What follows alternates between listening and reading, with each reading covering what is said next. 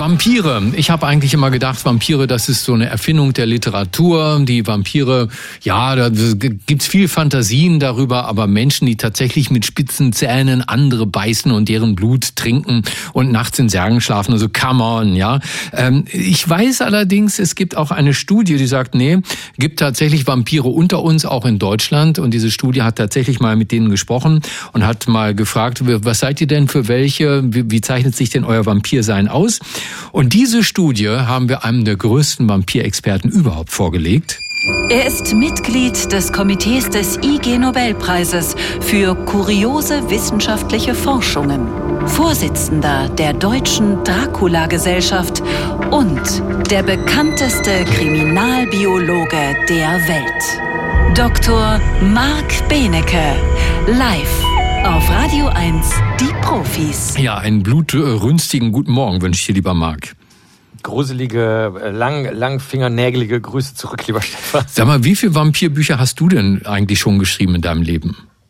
Ja, also eigentlich schon ziemlich viele, weil ihr teasert zwar immer an, ich bin der Chef der deutschen Dracula-Gesellschaft, weil sich das besser anhört. Ich bin aber eigentlich der Chef der Transylvanian Society of Dracula. Hm. Und ich habe schon, also es sind, wahrscheinlich sind es jetzt schon vier oder fünf, wobei die natürlich teils aufeinander aufbauen, wie zum Beispiel diese Studie, äh, von der du da vorhin gesprochen hast, die baut natürlich auf den äh, vorigen Studien auf, die teilweise auch schon in anderen Ländern erschienen sind.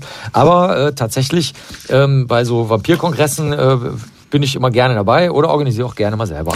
Also ich habe äh, ja schon gesagt, ich bin immer davon ausgegangen, Vampire, das ist äh, ja, das ist so Vampirismus, das ist etwas für Leute, die sich gerne verkleiden, so Cosplay machen oder so. Würdest du sagen, es gibt wirklich Vampire, die man als solche auch bezeichnen kann? Ja, also nach unserer Studie wissen wir das ganz sicher. Äh, das hat äh, damit angefangen, dass 2007 äh, die Atlanta Vampire Alliance so ein Zusammenschluss von sogenannten Real-Life-Vampiren, also Menschen, die, mal, die sich für Vampire halten, wobei die Ines, meine Frau, die die Studie geleitet hat, natürlich gesagt hat, man sollte das umgekehrt sagen, es sind vielleicht Vampire in einem Menschenkörper oder so, aber gut, da kann man drüber streiten. Und die haben herausgefunden, ähm, dass alle, die sich da so zugehörig fühlen zu dieser Gruppe, dass sie sehr häufig diagnostiziert, also ärztlich diagnostiziert, an Ängsten, Niedergeschlagenheit, Ansiedlungsangst, Panikattacken, ADHS und ähm, PTBS und Schlaflosigkeit äh, leiden und oft Migränen haben. Da habe ich gesagt, ja gut, okay, klar, dann kann man sich vielleicht für einen Vampir halten, gerade wegen der Schlaflosigkeit und diesen äh, Hin und Her äh, diesem gefühlsmäßigen. Aber da stand noch was anderes drin, Müdigkeit und Sonnenbrand. Und dann habe ich gesagt, okay, also jetzt wird's verrückt, weil das, ich kann ja nicht Sonnenbrand cosplayen oder mir einbilden oder ich habe als Kind mal einen Vampirfilm gesehen, dann kriege ich ja keinen Sonnenbrand deswegen und meide das Sonnenlicht. Und vor allen Dingen waren bei der Umfrage, die weltweit gemacht wurde, auch 65 65 Prozent der Leute keine Gothics. Also die haben sich auch nicht so als Leute angesehen, die irgendwelche finsteren äh, Molltöne mögen. Und dann sind wir hingegangen und haben dann eben mit den ganzen Real-Lifern in Deutschland äh, mal geredet.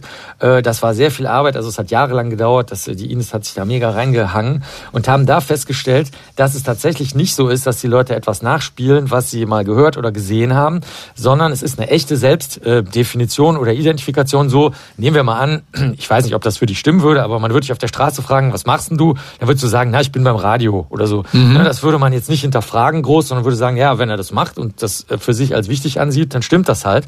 Und dann haben wir besondere Eigenschaften nachgefragt und es stellt sich raus, sie sind tatsächlich sehr häufig super lichtempfindlich, sie sind super geräuschempfindlich, so wie das in den Vampirgeschichten dann auch ist. Ähm, und äh, hier in Deutschland gibt's mehr, die sich auch der Gothic-Subkultur zugehörig fühlen, aber sie trinken auch Blut. Also viele von denen, die gesagt, wenn wir die gefragt haben, ja, was passiert denn, wenn ihr das nicht macht? Dann haben die gesagt, nee, dann können wir uns nicht mehr gut konzentrieren, dann verlieren wir die, äh, unsere Energie. Also über die Hälfte der Leute hat das gesagt. Oder eben auch, wir werden depressiv und noch lichtempfindlicher und noch lärmempfindlicher. Und das ist jetzt spannend, weil die das, was man so in der, nennen wir es mal Menschenwelt, ja, aus deren Sicht, was man da dann als Krankheiten ansieht, also wie schon gesagt, Traumastörung, Schlaflosigkeit, ähm, Panikattacken, ADHS spiegelt sich natürlich da drin. Das heißt, die Menschen nehmen einfach all das, was sie wirklich erleben und was auch messbar ist und was auch diagnostiziert ist, inklusive der Lichtempfindlichkeit und der Hautempfindlichkeit und sagen dann so ungefähr ab dem Alter von ungefähr 10 bis spätestens 15, das haben wir auch nachgefragt, okay, wenn das alles zusammenpasst, dann bin ich ein Vampir. Was also ist denn dann, ja, was ist das denn ein Vampir? Ist das ein Krankheitsbild äh, oder wie würdest du das be beschreiben? Nö, ich würde sagen, nachdem ich sehr viele schöne und lustige und friedliche Stunden verbracht habe mit diesen Vampir-Persönlichkeiten, ähm, äh, würde ich sagen, das ist einfach eine Selbstidentifikation, wie der eine sagt, okay, ich bin hauptsächlich Bäcker, wo mhm. du auch sagen könntest, ja, aber du bist doch noch ganz viel anderes. Er sagt ja, ja, aber ich bin halt Bäcker. Oder wie gesagt, beim Radio oder in meinem Fall Kriminalbiologe. Das ist für die einfach eine in sich ruhende Zusammenstellung von Charaktereigenschaften, die sie auch selber gar nicht hinterfragen. Also die ruhen da drin, so wie jeder Mensch in seiner Selbstidentifizierung ruht.